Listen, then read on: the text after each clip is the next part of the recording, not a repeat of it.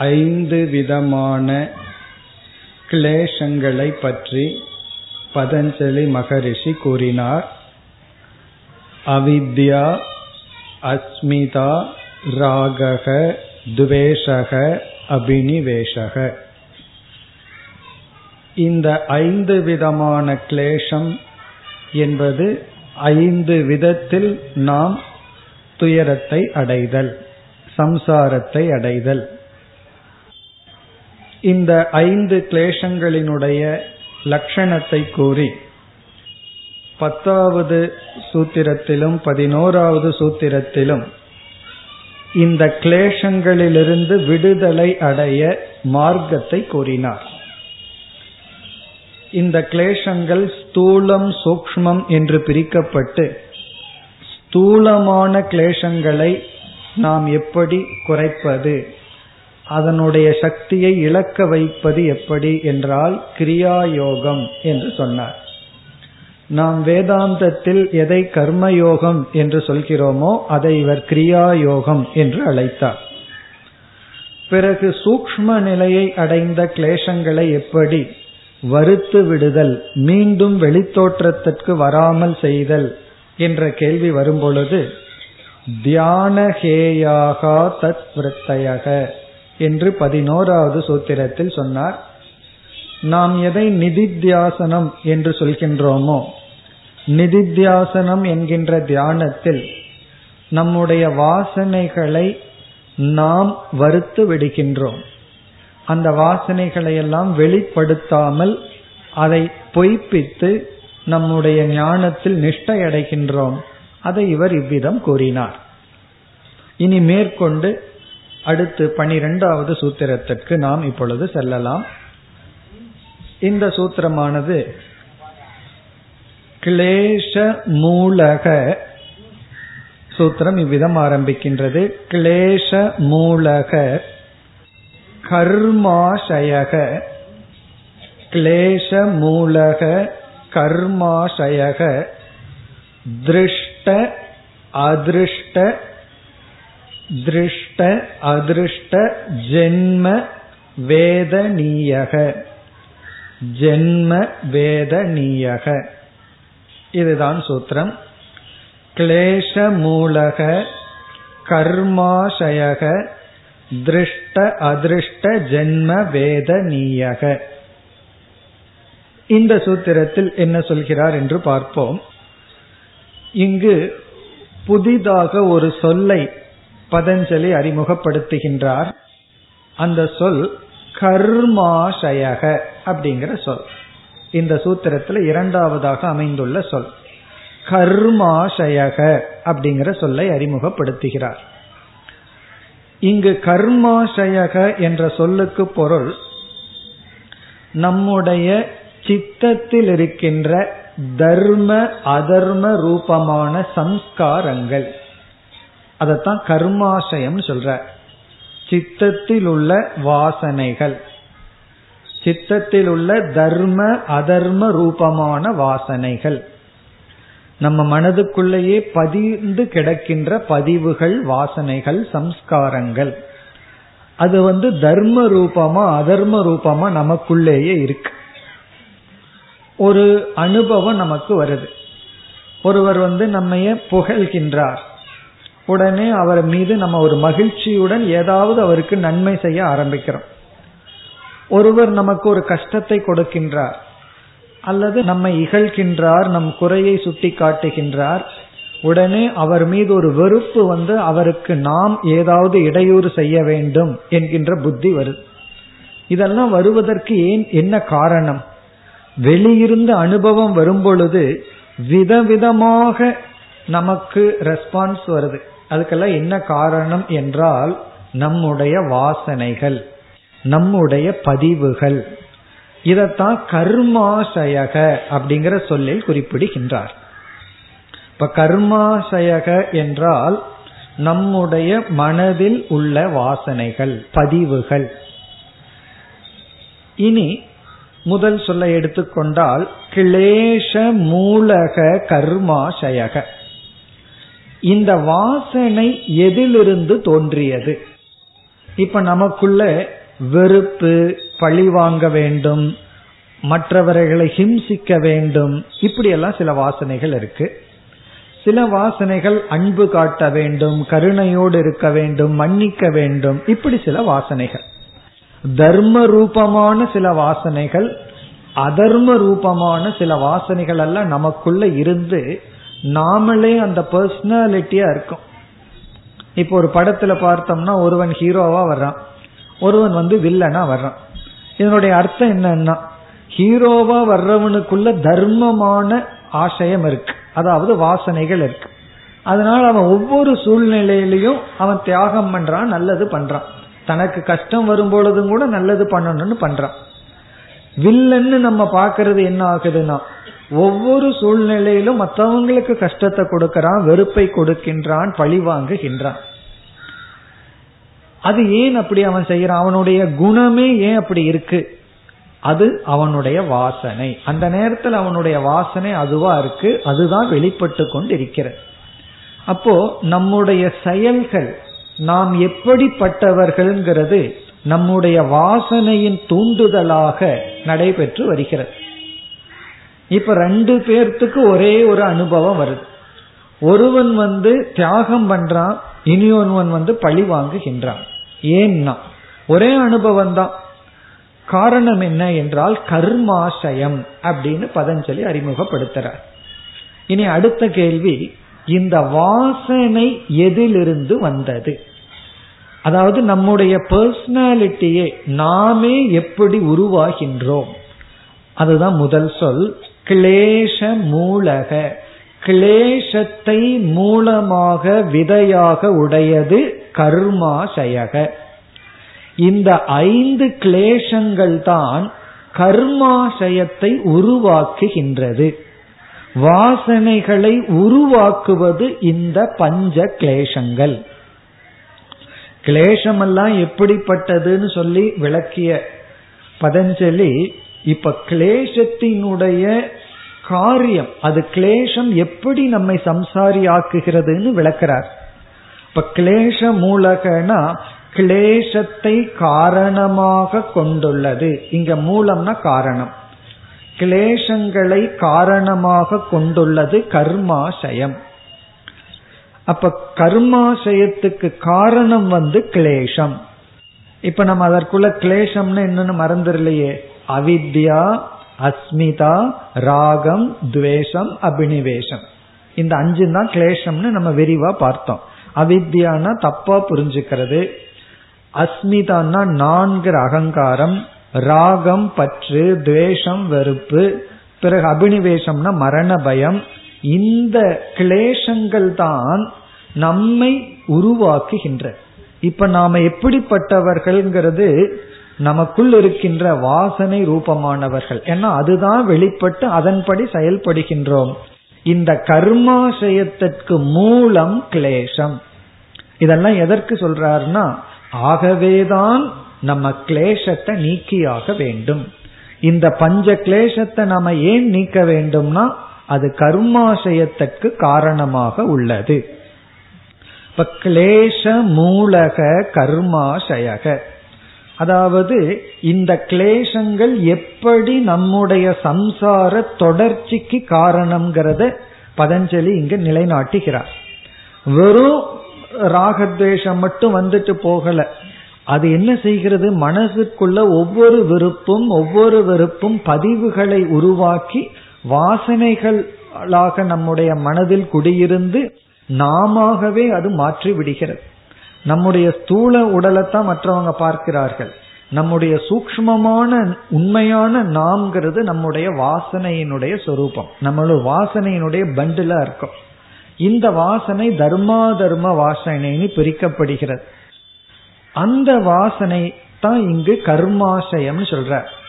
கர்ம ஆசயம்னு சொன்னா இருக்கிற இடம். கர்மாசயம்னா தர்மா தர்மம்ங்கிறது நமக்குள்ள இருக்கிற இடம் வந்து சம்ஸ்காரம் சித்தத்துல இருக்கு. இதற்கு காரணம் கிளேசங்கள். அப்ப இந்த சூத்திரத்துல ரெண்டு சொல்லுக்கு பொருள் பார்த்துட்டோம். கிளேஷ மூலக கர்மாசயக. இனி அடுத்த சொல்ல என்ன சொல்றார்? இந்த கர்மாசயம் நம்ம என்ன செய்கிறது?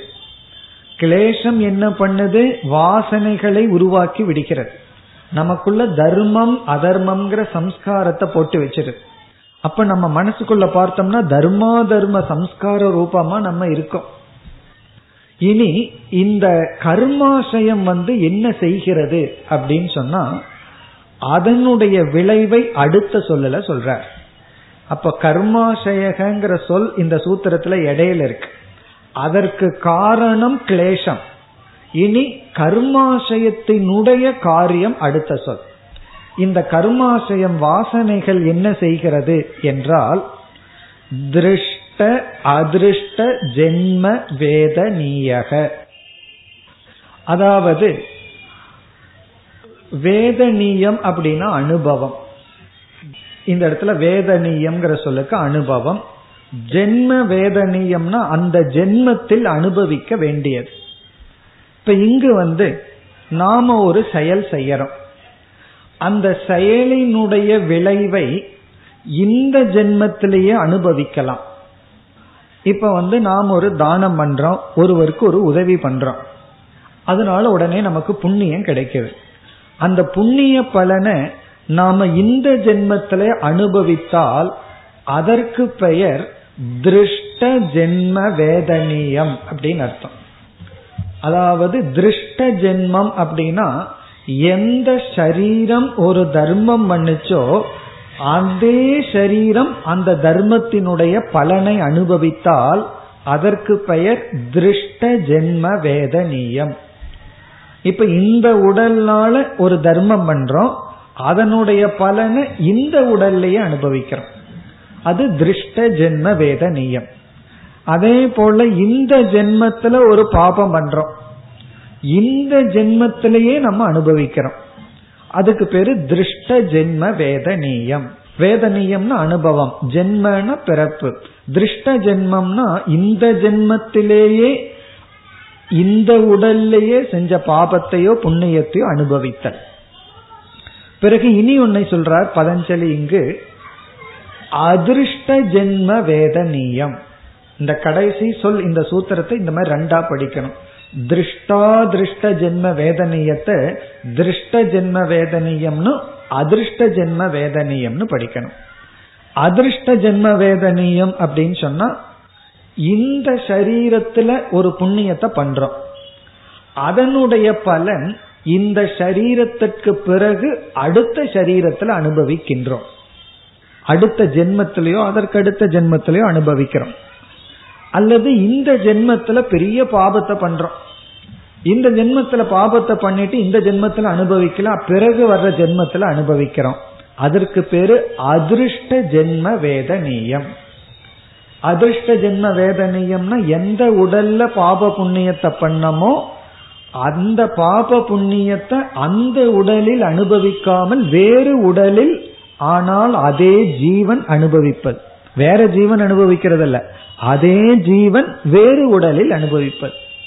அதனாலதான் பார்த்தீங்கன்னா இந்த ஜென்மத்துல ஒருத்தன் பாவம் மேல பாவத்தை பண்ணிட்டே இருப்பான்.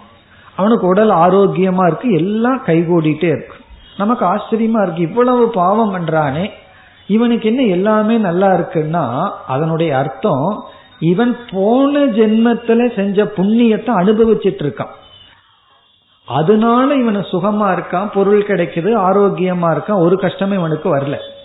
நம்ம என்ன தப்பா நினைச்சுக்கிறோம்? இந்த ஜென்மத்துல என்ன அதர்மம் பண்ணாலும் அந்த அதர்மத்தினாலதான் சுகமா இருக்கான்னு நினைக்கிறோம். பொய் சொல்றான் ஏமாத்துறான் ஆனா சுகமா இருக்கான்.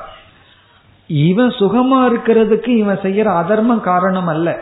ஏற்கனவே செஞ்ச புண்ணியத்தை இந்த ஜென்மத்தில் அனுபவிக்கிறான். வேற சரீரத்துல செஞ்சதை இந்த சரீரத்துல அனுபவிக்கிறான். பிறகு இந்த சரீரத்துல செஞ்சதை இனி ஒரு ஜென்மத்தில் அனுபவிப்பான். அதாவது கர்மம் பண்ண உடனே பலன் வந்துட்டு இருந்ததுன்னு வச்சுக்கோமே யாருமே பாவம் பண்ண மாட்டான். நெருப்புல கை வச்ச சுடுது. அதே போல ஒரு அதர்மம் பண்ண உடனே துக்கம் வருதுன்னு வச்சுக்கோமே அதர்மம் யாரும் செய்ய மாட்டார்கள். ஆனா சிருஷ்டியில பகவான் என்ன பண்ணி வச்சிருக்காரு? ஒரு கேப் கொடுத்துட்றாரு இவன் அதர்மம் பண்றதுக்கும் பலன் வாங்குறதுக்கும் ஒரு கேப் இருக்கு. அதனால இவனுக்கு தெரியறது இல்லை அதர்மத்தினுடைய விளைவு.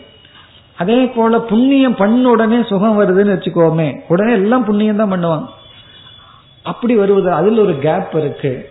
அந்த கேப் இதே ஜென்மத்திலும் இருக்கலாம் அடுத்த ஜென்மம் அல்லது அடுக்கடுத்த ஜென்மம்னு போகலாம் அதுதான் இங்கே திருஷ்ட அதிருஷ்ட ஜென்ம வேதனியம் சொன்னா நாம் செய்த பாப புண்ணியங்களை செய்த உடலில் அனுபவித்தால் அது திருஷ்ட ஜென்ம வேதனீயம்.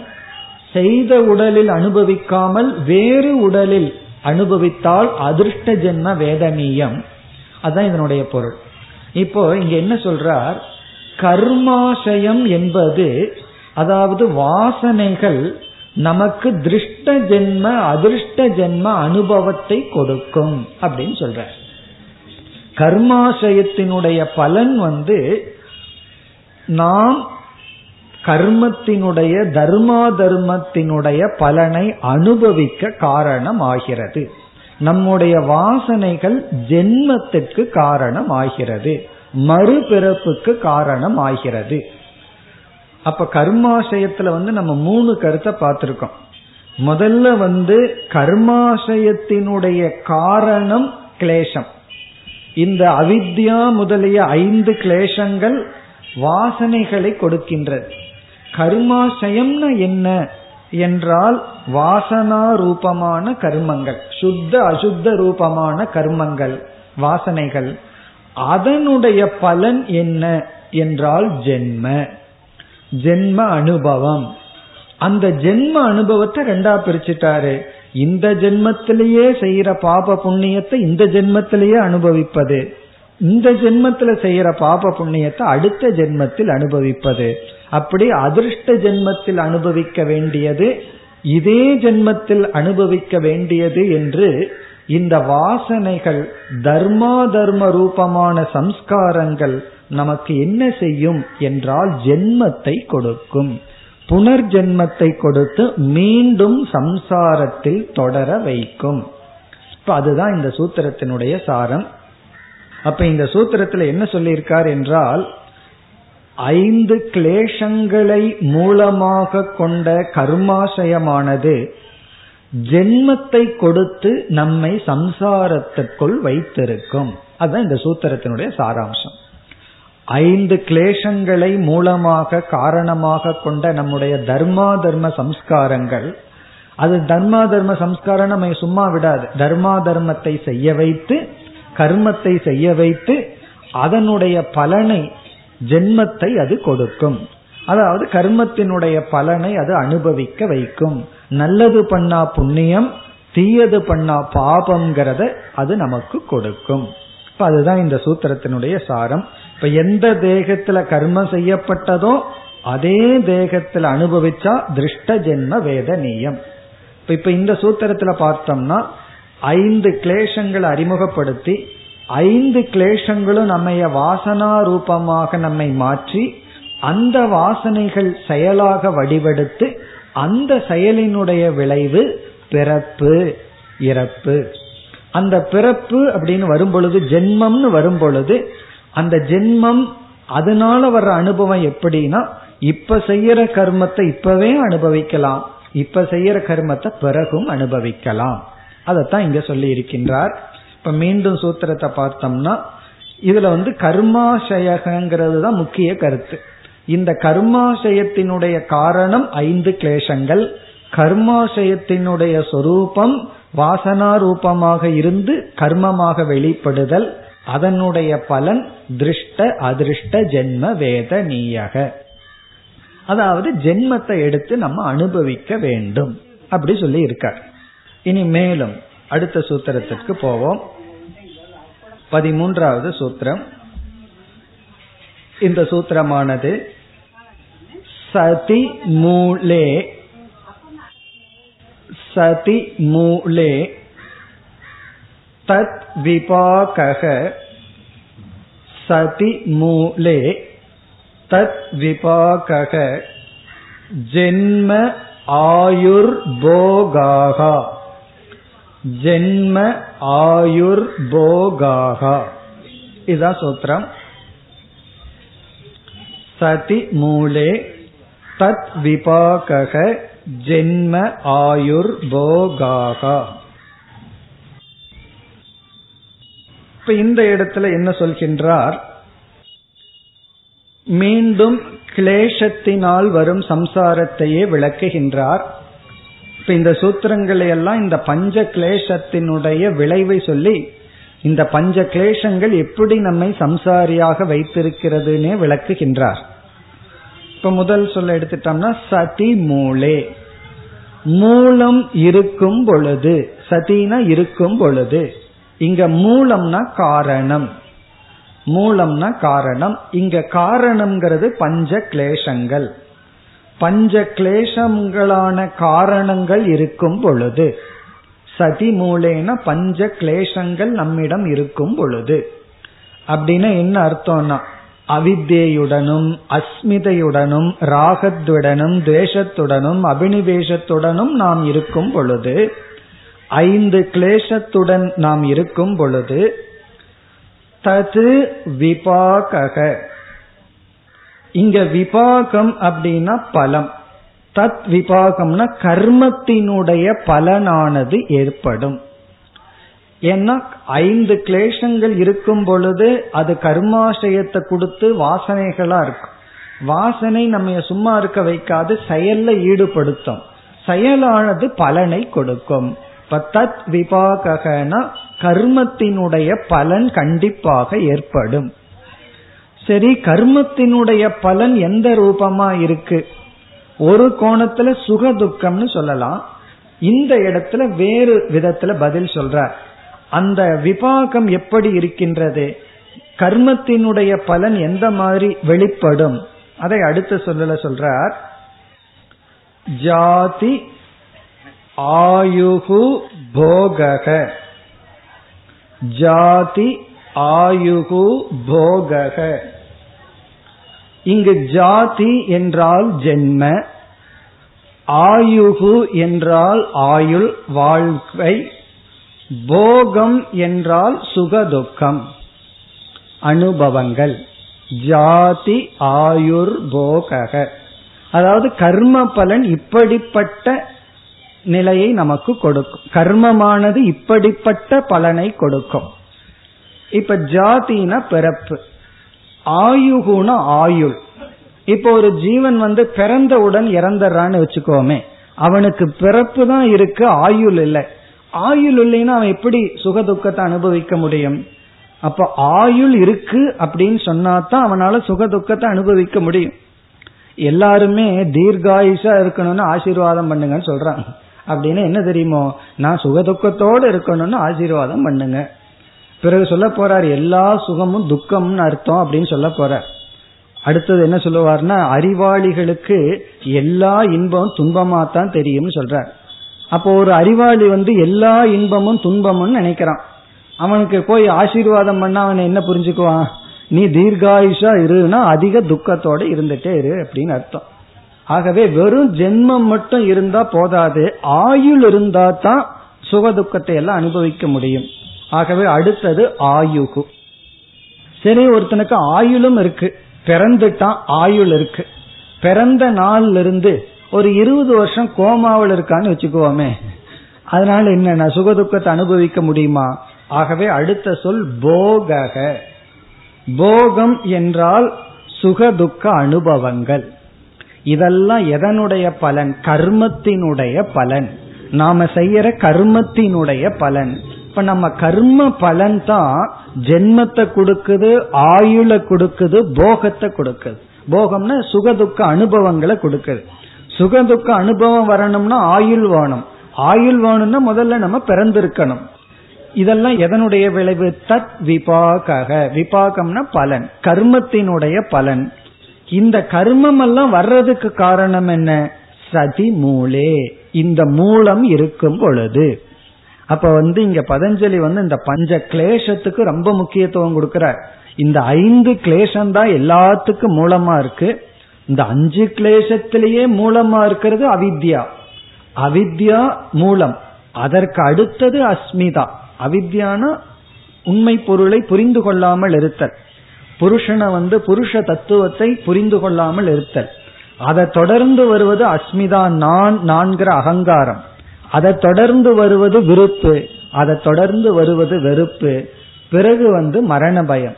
இப்படி இந்த ஐந்து கிளேஷங்கள் தான் மூலமாக இருக்கின்றது. இந்த மூலத்தை நம்ம வச்சிருக்கிற வரைக்கும் காரணத்தை வச்சிருக்கிற வரைக்கும் கர்மத்தினுடைய பலன் தோன்றும். கர்மத்தினுடைய பலன் வந்து என்ன? என்றால் ஜாதி பிறகு ஆயுகு போகாகா. ஜாதினா ஜென்ம ஆயுகுனா ஆயுள் போகம்னா சுக துக்கம். சரி இருந்துட்டு போகட்டுமே இங்க போகம்னு மட்டும்தான் சொல்லியிருக்க. அந்த போகத்தை அடுத்த சூத்திரத்துல விளக்குகின்றார். போகம்னு சொன்ன உடனே நமக்கு என்ன தோன்றும்னா சுகம்ங்கிறது தான் தோணும். அவன் ரொம்ப போகமா இருக்கான் அப்படின்னு சொன்னா என்ன தோணும்? ரொம்ப சந்தோஷமா இருக்கான்னு தோணும். ஆனா சாஸ்திரத்துல போகம்ங்கிற வார்த்தைக்கு அனுபவம்னு தான் அர்த்தம். நாம வந்து சுக அனுபவம்னு பொதுவா பொருள்படுத்திட்டோம். அதை வந்து பதஞ்சலி விளக்கி போகம்னு இங்கு சொல்லப்பட்டது வரும் சுக அனுபவம் மட்டுமல்ல அதுல வந்து துக்க அனுபவமும் சேர்ந்தது. எல்லா அனுபவத்தையும் போகம்னு சொல்கின்றோம். இப்ப அடுத்த சூத்திரத்துல வந்து இந்த கர்ம பலனாக வந்த ஜாதி ஜென்ம ஜாதினா இங்கு ஜென்ம பிறப்பு. பிறகு ஆயுள் போகம் சொன்னார். அந்த போகத்தை விளக்குகின்றார். இப்ப இந்த சூத்திரத்தை பார்த்தோம்னா சதி மூலே இந்த மூலமான பஞ்ச கிளேசங்கள் இருக்கும் பொழுது தத் விபாக கர்மத்தினுடைய பலனான ஜாதி அதாவது ஜென்ம ஆயுகு போகாக வருகின்றது. இனி வந்து அடுத்த சூத்திரத்துக்கு போவோம். பதினான்காவது சூத்திரம். முதல் சொல் தே முதல் சொல் தே. ஹ்லாத பரிதாப பலாகா. இஹ்லாத ஹ்லாத பரிதாப பலாகா. இரண்டாவது சொல் ஹ்லாத பரிதாப பலாகா. கடைசி சொல் புண்ணியா புண்ணிய புண்ணியா புண்ணிய ஹேதுத்வாத். புண்ணியா புண்ணிய ஹேதுத்வாத் இதுதான் சூத்திரம். இது ரொம்ப எளிமையான சூத்திரம். தே என்றால் இந்த ஜாதி ஆயுகு போகம் என்று சொல்லப்பட்ட கர்ம பலன்கள் தேன கர்மத்தினுடைய பலன்கள் எப்படிப்பட்டது? குறிப்பா போகங்கள் எப்படிப்பட்டது என்றால் ஹ்லாத பிரஹ்லாதன மகிழ்ச்சின்னு அர்த்தம் சந்தோஷம். அதனாலதான் பிரஹ்லாதக அப்படின்னு சொன்னா எப்பொழுதும் மகிழ்ந்திருப்பவன் அர்த்தம். பிரஹ்லாதங்கிற வார்த்தைக்கு ஹ்லாதக. பிர அப்படின்னா எப்பொழுதும். ஹ்லாதன பிரஹ்லாதக என்றும் மகிழ்ச்சியுடன் இருப்பவன். ஹ்லாத மகிழ்ச்சி. பரிதாப அப்படின்னா துயரம். பலாகா என்றால் அப்படிப்பட்ட பலனை உடையது. இப்ப போகம் அப்படின்னு சொன்னா என்ன அர்த்தம்னா மகிழ்ச்சியும் துயரமும் கொண்டது. பரிதாபங்கிற வார்த்தையை பயன்படுத்துற. நம்ம சாதாரணமா சொல்லுவோம் அவனை பார்த்தா பரிதாபமா இருக்குன்னு சொல்லுவோம். அதத்தான் இங்க பதஞ்சலி படுதா பரிதாபம். தாபம் அப்படின்னு சொன்னா நம்ம தாகம்னு சொல்றோம். தாபம்னா அப்படியே எரியறதுன்னு அர்த்தம். பரிதாபம்னா நம்ம சுற்றியே எரிதல். நம்ம நின்றுட்டு நம்ம சுத்தியும் வந்து தீய மூட்டினா எப்படி இருக்கும்னா பரி சுற்றியும் நம்மைய சுற்றி எரிக்குது. அப்படி சோகத்துக்கு இனி ஒரு பெயர் பரிதாபம். பலாகா அப்படிப்பட்ட பழத்தை உடையது. அப்ப போகம்னு நம்ம சொல்றது என்னன்னா மகிழ்ச்சியும் துயரமும் சேர்ந்த பலனை உடையது. ஏன் இங்கு மகிழ்ச்சி வருகிறது துயரமும் வருகிறது? அதற்கு பதில் சொல்றார் புண்ணிய அபுண்ணிய கேதுத்துவார் இந்த போகத்துக்கு காரணமே புண்ணியமும் அபுண்ணியமும் அப்படின்னு சொல்ற. புண்ணியம் அப்படின்னா புண்ணியம்.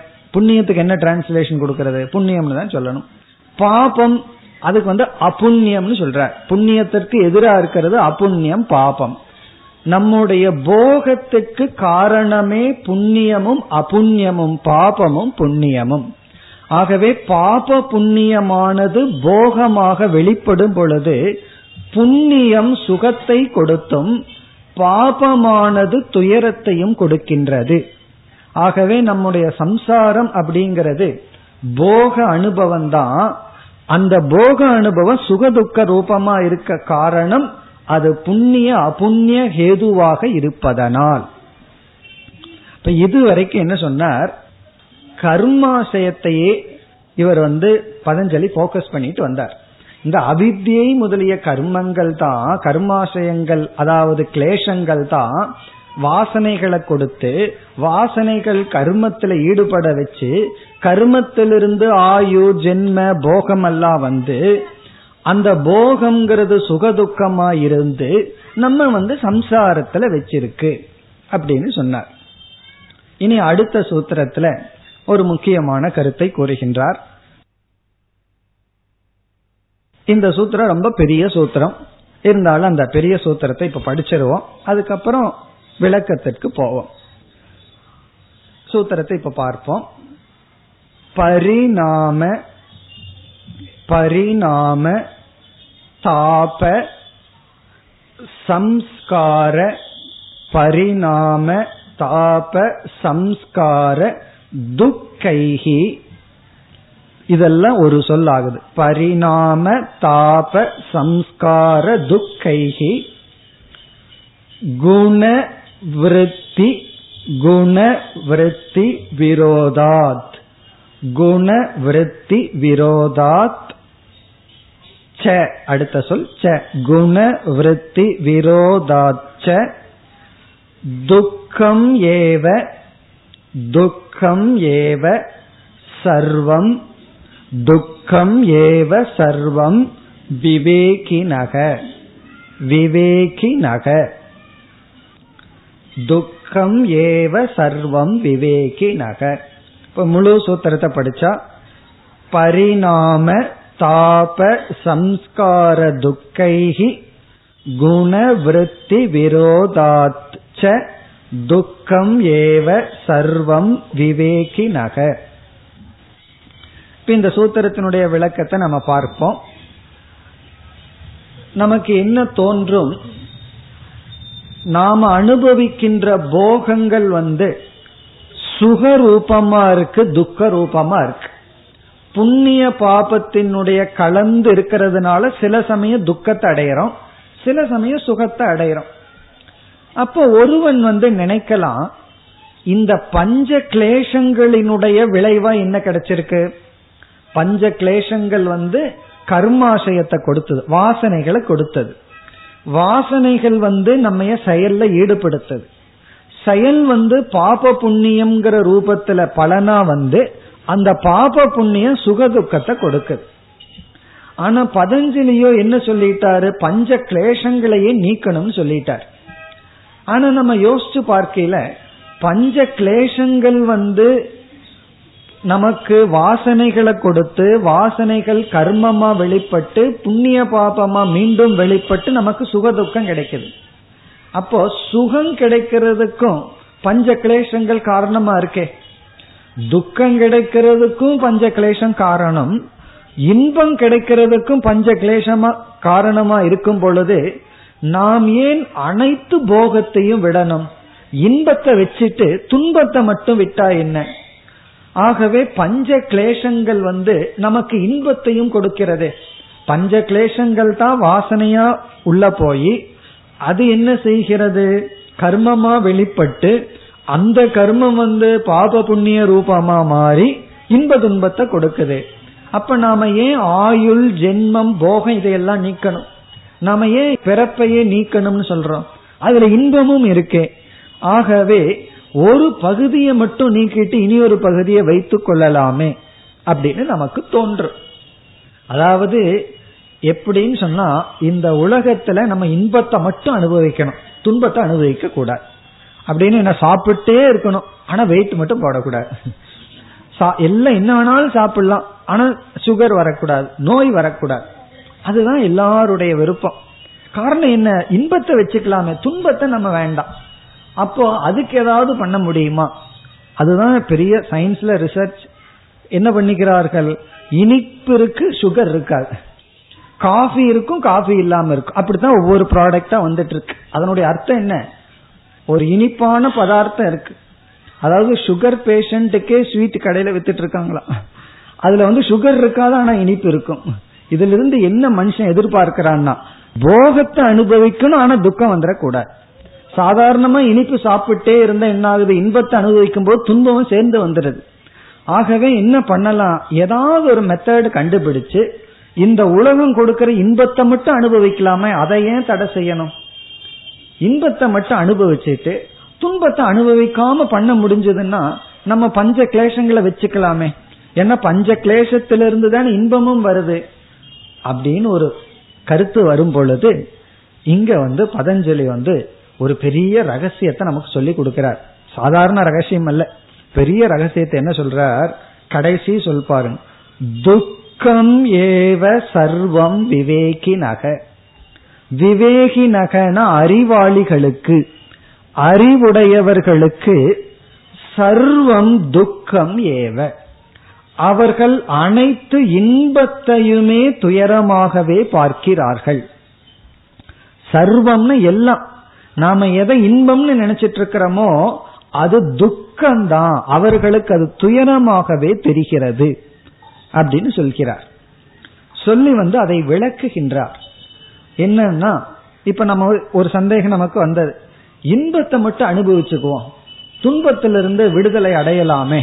இன்பத்தையே நம்ம அனுபவிச்சுட்டு போலாமா அப்படின்னு சொன்னா இங்க வந்து பதஞ்சலி சொல்ற விவேகிகளுக்கு ஒரு பெரிய உண்மை புரிஞ்சிருக்கு அது வந்து முடியாது இம்பாசிபிள் அப்படின்னு சொல்ற. விவேகிகளுக்கு இன்பம்ங்கிறது துன்பம்தான். இன்பத்தில் அவர்கள் துன்பத்தை பார்க்கின்றார்கள். நாம பொதுவா எதை இன்பமா பார்க்கிறோமோ அதுல அவர்கள் துன்பத்தை பார்க்கின்றார்கள். அது அவங்களுக்கு துயரமாக தெரிகிறது அல்லது துயரத்திற்கான விதையாக தெரிகிறது அப்படின்னு சொல்ற. அதாவது நமக்கு வந்து அறுசுவை உணவு போடுறாங்க. அவிவேகிகள் வந்து ஆகா எனக்கு இன்பம் கிடைச்சிடுதுன்னு பாக்குறான் விவேகி வந்து அதுல துன்பத்தை பார்க்கின்றான். அந்த இன்பத்தை அனுபவிச்சா என்ன துன்பத்திற்கு அது மூலம் அப்படின்னு பார்க்கின்றான். அதே போல மதுபானம் போன்ற பொருள்கள் எல்லாம் சில பேர் இன்பத்தை பார்க்கின்றார்கள். சில பேர் அது எப்படி துயரம் துயர சொரூபம் என்று பார்க்கிறார்கள். யார் அது பார்க்கிறார்கள்னா விவேகினக. அறிவாளிகளுக்கு எல்லா இன்பமுமே துன்பம்தான். ஆகவே நாம இந்த உலகத்துல கொடுக்கிற இன்பத்தை மட்டும் எடுத்துட்டு துன்பத்தை நீக்க முடியாது. இன்பத்தை எடுக்கும் பொழுது துன்பமும் சேர்ந்து வருகிறது. துன்பத்தை எடுத்தா இன்பமும் சேர்ந்து வரும். அதுலயும் விதிவிலக்கு கிடையாது. துன்பத்தை நான் எனக்கு துன்பம் தான் வேணும்னு ஒருத்தர் முடிவு பண்றாருன்னு வச்சுக்கோமே. அதுவும் முடியாது. எனக்கு இன்பமே வேண்டாம். நான் துன்பத்தை தான் அனுபவிக்கணும்னு நினைச்சா அந்த துன்பத்திலேயே அவருக்கு சுகம் வர ஆரம்பிச்சிடும். ஆகவே இன்பத்தை அனுபவிக்க முடியாது. தவம்னு என்ன?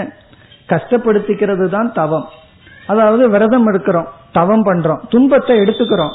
ஆனா பாருங்க கொஞ்ச நாள் விரதம் இருந்து விரதம் இருந்து அந்த விரதத்துல சாப்பிட்றத விட நூறு மடங்கு சுகம் சாப்பிடாம இருக்கும்போது அனுபவிக்கிறோம். ஆரம்ப காலத்துல மௌன விரதம் இருக்கும்போது ரொம்ப துன்பமா இருக்கும். பிறகு போக போக அந்த மௌனமே ரொம்ப ஒரு மகிழ்ச்சியை சந்தோஷத்தை மன அமைதியை கொடுக்குது. ஆகவே துன்பத்தை மட்டும் எடுக்க முடியாது இன்பத்தை மட்டும் எடுக்க முடியாது. இப்ப இந்த சூத்திரம் ரொம்ப முக்கியமான சூத்திரம். மிக அழகா பதஞ்சலி வந்து நமக்கு ஒரு அறிவை கொடுக்கிறார். என்ன சொல்றார் அப்படின்னா நாம அனுபவிக்கின்ற அனைத்து இன்பங்களிலும் துன்பங்கள் கலந்திருக்கின்றது. துன்பம் தான் இருக்குன்னு சொல்ற. அந்த துன்பம் வந்து அப்படியே இன்பத்தை போல காட்சி அளிச்சிட்டு இருக்கான்.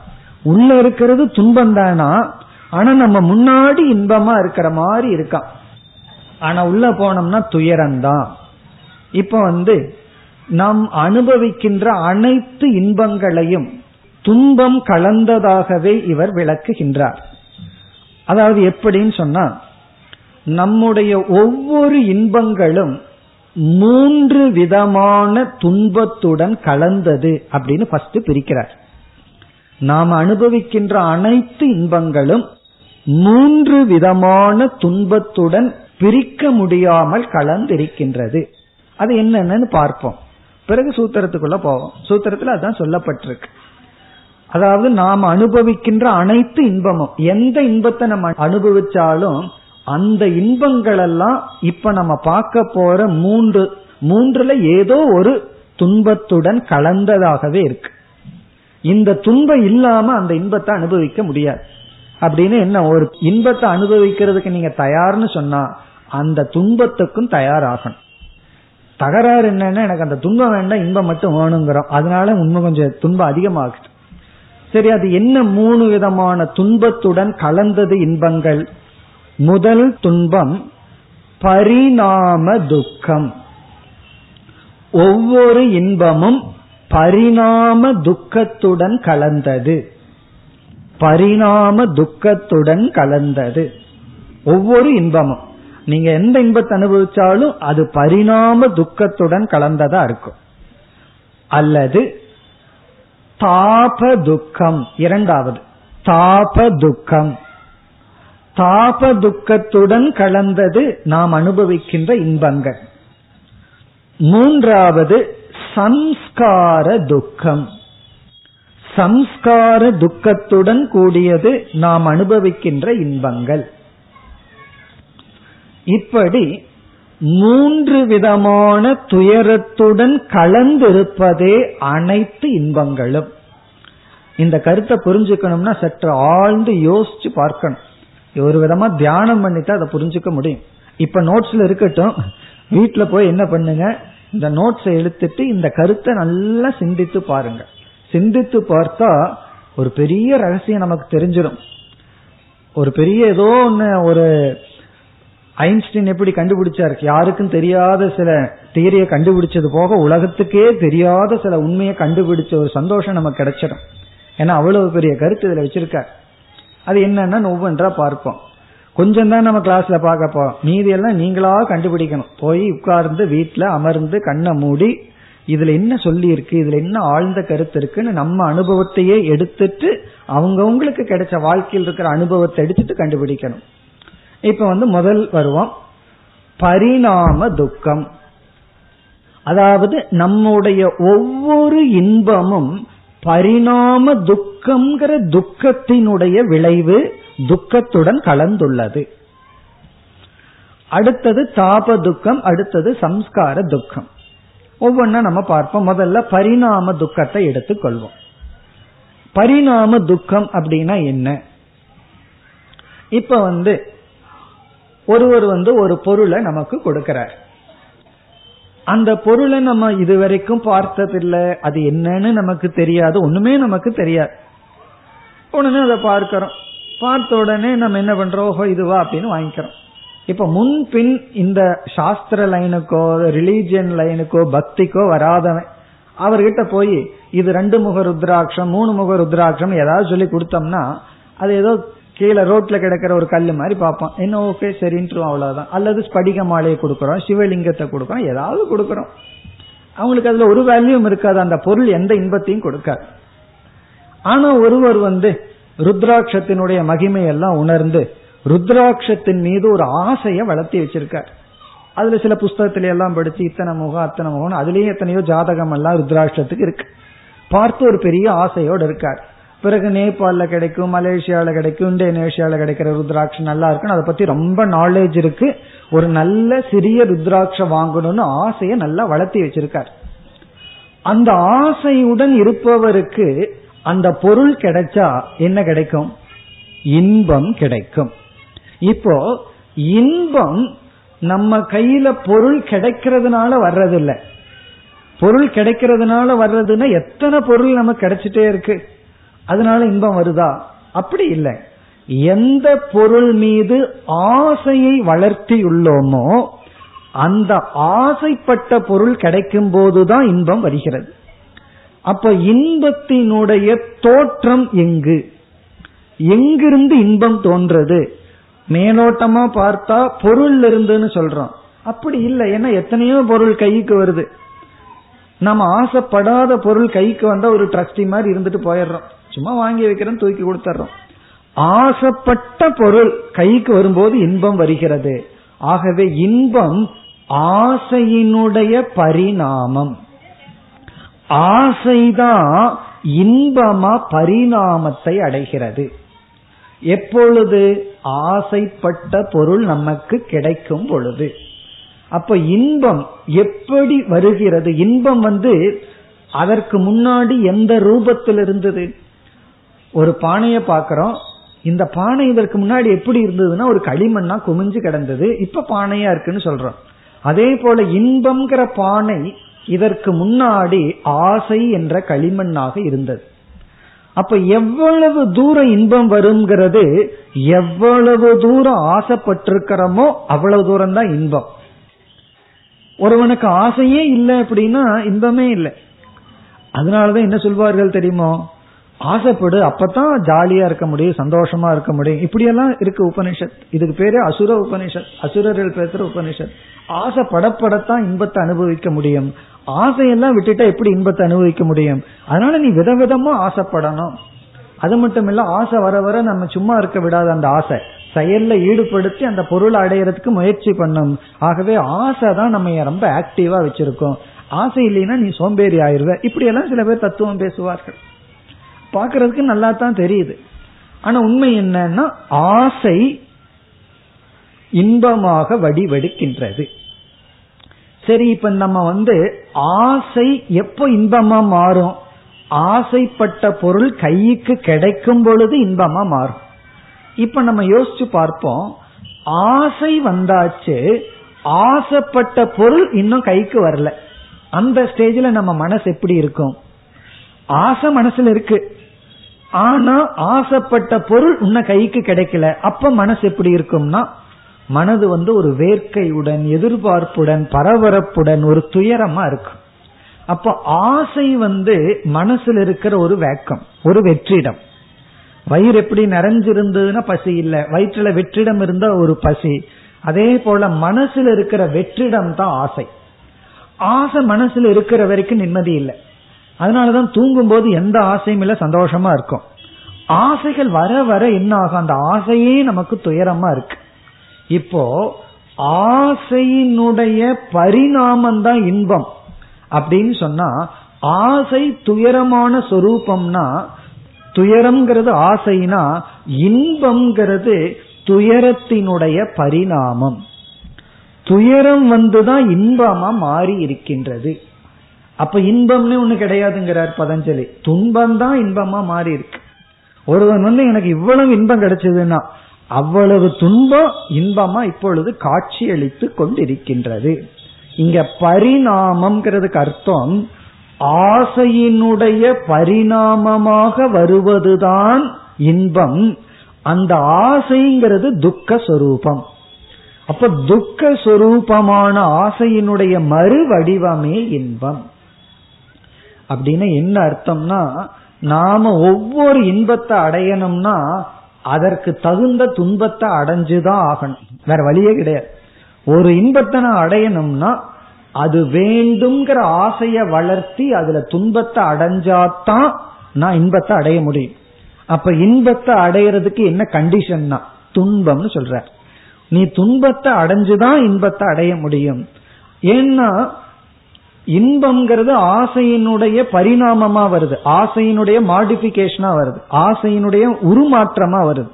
அது எப்படின்னு நம்ம பார்த்துட்டோம். ஆசை இல்லாத பொருள் கைக்கு வந்தா இன்பமா இருக்கிறது இல்ல ஆசைப்படுற பொருள் கைக்கு வந்தா தான் இன்பமா இருக்கு. அப்போ ஆசைதான் இன்பமா மாறுகிறது. பொருள் கிடையாது. பொருள் மீது உள்ள ஆசை. அந்த ஆசையை பார்த்தோம் அப்படின்னா அது துயர சொரூபமா இருக்கு. பிறகு ஒரு விளக்காசிரியர் நல்லா சொல்றார் இந்த ஆசை இருக்கே இந்த ஆசைக்கு அணை போட முடியாது. இந்த ஆசை மென்மேலும் வளர்ந்து கொண்டே இருக்கும். ஆகவே ஆசையை நிறுத்த முடியாது. எந்த எத்தனையோ ஆசைகள் நமக்குள்ள வளர்ந்துட்டே இருக்கும். எந்த ஆசை பூர்த்தியாகுதோ அந்த துயரம் இன்பமா காட்சியளிக்குது. எந்த ஆசை பூர்த்தி ஆகலையோ அந்த துயரம் துயரமாகவே இருக்கு. அப்ப நம்ம கிட்ட துயரங்கள் மூட்டை மூட்டையா இருக்கான். சிலது துயரம் வந்து இன்பமா காட்சி அளிச்சுட்டு போயிருது சில துயரம் இன்பமா காட்சி அளிக்காம துயரம் துயரமாகவே இருக்கா?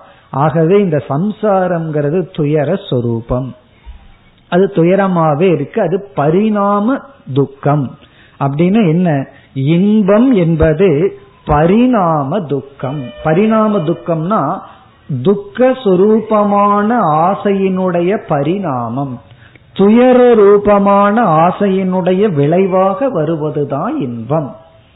இப்ப இதிலிருந்து யாரெல்லாம் இன்பம் வேணும்னு நினைக்கிறாங்களோ அவர்கள் அவர்களை அறியாமல் துன்பம் வேண்டும்னு நினைக்கிறார்கள். எனக்கு இவ்வளவு இன்பம் வேணும்னு சொன்னா அவர்கள் அவ்வளவு துன்பம் வேணும்னு தேர்ந்தெடுக்கிறார்கள். நம்ம வந்து நான் இல்ல இன்பத்தை தான் தேர்ந்தெடுக்கிறேன்னா நீ அந்த இன்பம் வந்து துன்பத்தை இன்பமா கன்வெர்ட் பண்ற அவ்வளவுதான். உனக்கு வந்து ஒரு துன்பம் இன்பத்தை மாற்ற விரும்புகின்றாய். இப்ப அந்த அளவுக்கு துன்பம் உனக்கு இல்லைன்னா நீ வந்து போகத்தை இன்பத்தை அனுபவிக்க முடியாது. இது வந்து பரிணாம துக்கம். ஒவ்வொரு இன்பமும் பரிணாம துக்கத்துடன் கூடியது. ஆசையினுடைய பரிணாமமாக வருவதுதான் ஒவ்வொரு இன்பமும். இனி இரண்டாவதுக்கு வருவோம். இரண்டாவதுக்கு வந்தா தாப துக்கம் தாப துக்கம் அப்படின்னு சொன்னா இது வந்து ஆசையை அனுபவிக்கும் பொழுது. நம்ம ஆசைப்பட்ட பொருளை அனுபவிச்சுட்டு இருக்கோம். அனுபவிக்கும் ஆசைப்பட்ட பொருள் கைக்கு வந்தாச்சு. இப்ப பாருங்க எல்லாத்துலயும் துன்பம் எப்படி இளைந்தோடு இருக்குன்னு பார்க்கலாம். முதல்ல வந்து ஆசைதான் இன்பமா மாறி இருக்கு எப்பொழுதுனா அதற்குரிய பொருள் கைக்கு கிடைச்ச உடனே. ஆசைப்பட்ட பொருள் கைக்கு கிடைச்ச உடனே இன்பமா மாறியாச்சு. இந்த இன்பமே துன்பமான ஆசையினுடைய மாற்றம்தான். பிறகு இந்த இன்பத்தை அனுபவிக்கும் பொழுது ஆசைப்பட்ட பொருளை அனுபவிக்கும் பொழுது நம்ம மனசுல என்ன தோன்றுமா? இந்த பொருள் நம்மை விட்டு சென்று விடக் கூடாது. ஒரு பயம் வரும். என்ன இன்பத்தை அனுபவிச்சுட்டு இருக்கோம். இன்பத்தை அனுபவிச்சுட்டு பழகிட்டோம். ஆகவே இந்த இன்பம் என்னை விட்டு சென்று விடக்கூடாது அப்படின்னு ஒரு பயம் மனசுல ஏற்படுமா? பிறகு இந்த இன்பத்துக்கு யாரும் தடையாக வந்து விடக்கூடாது. அதனாலதான் சில பேர் அவசர அவசரமா சாப்பிடுவாங்க. யாராவது வந்துருவாங்களோன்னு சொல்லி. காரணம் என்ன? யாரும் வந்துடக்கூடாது இடையில அப்படின்னு சொல்லி. இந்த குழந்தைக்கு மிட்டாய் கொடுத்தா ரெண்டு மூணு குழந்தைங்க இருந்து அவசர அவசரமா சாப்பிடும். உண்மையிலேயே அந்த குழந்தை அதை என்ஜாய் பண்ணாது. காரணம் என்ன? வேற யாராவது வந்து பிடுங்கிடுவாங்களா அது குழந்தை அதை பண்ணது நம்ம வேற விதத்துல பண்ணிட்டு இருக்கோம். அப்படி இன்பத்தை அனுபவிச்சுட்டு இருக்கும் பொழுதும் கூட அந்த இன்பத்துக்கு தடை வரும் என்கின்ற பயம் அந்த தடை வரும் பொழுது அந்த இன்பத்தை அனுபவிக்கிறதுனால வர்ற வெறுப்பு பழிவாங்கிற எண்ணம் குரோதம் பயம் இதெல்லாம் தாப துக்கம். தாப துக்கம்னா ஆசைய அனுபவிச்சுட்டு இருக்கும் பொழுதே இன்பத்தை அனுபவிச்சுட்டு இருக்கும் போதே வருகின்ற துக்கம். இப்ப நம்ம வந்து வீட்டுல வந்து நமக்கு பிடிச்ச ஸ்வீட்டை சாப்பிட்டு இருக்கோம் யாரோ ஒருத்தர் வருகிறார்கள். அவங்க நம்ம எச்சையும் வாங்கி சாப்பிடுறது தயாரா இருக்கிற ஆள். உடனே பயந்துக்கும். காரணம் என்ன? பிடுங்கிடுவாங்களோ அப்படின்னு சொல்லி. சப்போஸ் நம்ம கஞ்சியை குடிச்சிட்டு இருக்கோம்னு வச்சுக்கோமே. கஞ்சியை குடிச்சிட்டு இருந்தோம்னா கண்டிப்பா யாரும் அதை கேட்க மாட்டாங்க.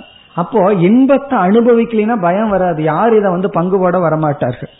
ஆனா இன்பத்தை அனுபவிச்சுட்டு இருக்கும் போது பயம் வந்து யாராவது வந்து விடுவார்களா? பங்கு போட்டு விடுவார்களா? பிடுங்கி விடுவார்களா? அப்போ ஆசைய அனுபவிக்கிற காலத்துல வர்ற துக்கம் தான் தாபம்.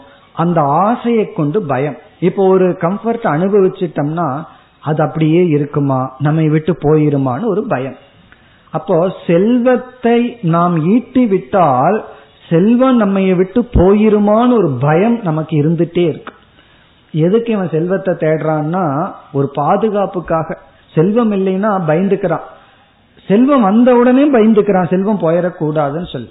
பயம் போகல. செல்வத்துக்கு முன்னாடி செல்வம் இல்லைன்னு பயம். செல்வம் வந்த உடனே செல்வம் இருக்கேன்னு பயம். போகக்கூடாதுன்னு பயம். அப்படி இன்பத்தை அனுபவிக்கும் பொழுது இன்பத்திற்கு தடை செய்பவரிடம் வருகின்ற கோபம் இன்பத்திற்கு தடை செய்பவர்களிடம் வருகின்ற வெறுப்பு பயம் இதெல்லாம் தாப துக்கம். இனி மூன்றாவது சம்ஸ்கார துக்கம். சம்ஸ்கார துக்கம் அப்படின்னு சொன்னா ஒரு சுகத்தை நம்ம ரொம்ப காலம் அனுபவிச்சிட்டோம். ஒரு இன்பத்தை நம்ம அனுபவிச்சிட்டோம். அந்த இன்ப அனுபவம் நம்ம மனசுல சம்ஸ்காரமா இருக்கு. பிறகு மீண்டும் அனுபவிக்கிறதுக்கு அந்த பொருள் நமக்கு கிடைக்கவில்லை. அப்ப என்ன ஆகுது அந்த சம்ஸ்காரமே துயரத்தை கொடுக்கிறது. ஒருவர் இடத்துல நல்லா பழகிட்டோம். அவரோடைய வாழணும்னு ஆசை வருது. ஏன்னா அவரிடத்துல இருந்து பேசி பழகி இன்பத்தை அனுபவிச்சாச்சு. அவரோடு சேர்ந்து வாழ முடியவில்லை. உடனே துக்கம் ஏன் வருதுன்னா அதுக்கு பேர் சம்ஸ்கார துக்கம். சம்ஸ்கார துக்கம்னா ஒரு இன்பத்தை நம்ம அனுபவிச்சுட்டோம். அனுபவிச்ச சம்ஸ்காரம் மனசுல இருக்க வாசனைகள் மீண்டும் அனுபவிக்கணும்னு விரும்பும் போது அந்த பொருள் கிடைக்கல ஆகவே துயரம் வருது. இந்த துயரம் ஏன் வருதுன்னா இன்பத்தை அனுபவிக்காம இருந்திருந்தா வந்திருக்காது. இன்பத்தை அனுபவிச்சதுனாலதான் துன்பமே வருது. ஒரு இன்பத்தை அனுபவிச்சு அனுபவிச்சு மனசுல சம்ஸ்காரத்தை ஏற்படுத்திட்டோம்னா அந்த பொருள் எப்பொழுதுமே நமக்கு கிடைச்சிட்டு இருக்காது அந்த பொருள் நமக்கு கிடைக்கவில்லைங்க போது அந்த பொருளை நினைச்சு நினைச்சு துயரப்படுறோம் அல்லவா? பாட்டெல்லாம் பாடி வச்சிருப்பாங்கல்ல. அதாவது நெஞ்சம் மறப்பதில்லை. அது என்ன? இதுதான் சம்ஸ்கார துக்கம்னு அர்த்தம். நெஞ்சம் ஏன் மறக்கிறது இல்ல ஒரு பொருளை அனுபவிச்சுட்டோம் ஒருத்தர் மனசுல விரும்பி இருக்கோம் ஆனா அந்த பொருள் நமக்கு கிடைக்கல அந்த மனுஷன் நமக்கு கிடைக்கல. உடனே துயரம் வருது ஏன்னா? அது சம்ஸ்கார துக்கம். அப்ப இன்பத்தை பூர்ணமா அனுபவிச்சா சம்ஸ்கார துக்கம் வரும். இன்பத்தை அறகுறையா அனுபவிக்கும் போதும் துக்கம். அனுபவிக்காட்டியும் துக்கம்.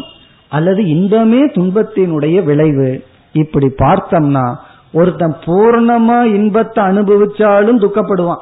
காரணம் என்ன? அந்த இன்பம் தொடர்ந்து கிடைக்காது. சம்ஸ்கார துக்கம் கிடைக்கும். இன்பத்தை அனுபவிச்சு அனுபவிச்சு பிறகு சம்ஸ்கார துக்கம் கிடைக்கும். அதனாலதான் சில பேர் சொல்லுவாங்க அந்த காலத்துல எல்லாம் நான் அப்படி இருந்தேன் அப்படி இப்படின்னு சொல்லுவார். அவ்வளவு சுகபோகமா இருந்தேன் இன்னைக்கு துக்கம் வருது. ஏன்னா அந்த சுகம் துக்கத்துக்கு காரணம். அல்லது தாப துக்கம் அல்லது பரிணாம துக்கம். இப்படி என்ன சொல்றார்? எல்லா சுகங்களும் விவேகிகளுக்கு இப்படிப்பட்ட துக்கத்துடன் கூடியிருப்பதனால் இந்த போகத்தையே நீக்க வேண்டும். மேலும் அடுத்த வகுப்பில் தொடர்வோம். ஓம் போர் நமத போர் நமிதம்